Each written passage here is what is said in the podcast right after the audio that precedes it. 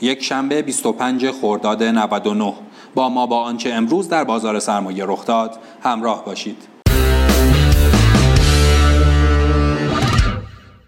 تداوم روند تزریق نقدینگی به بازار سهام امروز نیز ادامه یافت و شاهد 288 میلیارد تومان نقدینگی تازه به بازار بودیم.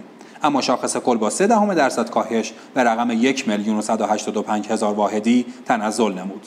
ارزش معاملات خرد اما با رشد سنگینی مواجه شد و به محدوده 20 هزار میلیارد تومانی رسید.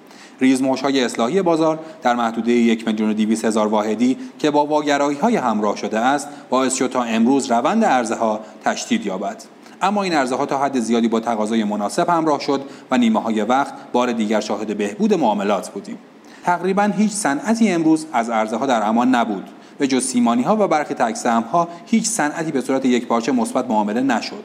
بنابراین به تدریج همان سناریوی عدم رشد یک پارچه بازار در حال تقویت است و راه ها از هم جدا خواهد شد. به نظر می رسد بازار علیرغم اینکه هنوز پتانسیل های زیادی برای صعود دارد اما من بعد نوسانی ظاهر شود و سرمایه گذاران باید به این موضوع عنایت داشته باشند که هر سهمی را با هر قیمتی خریداری نکنند.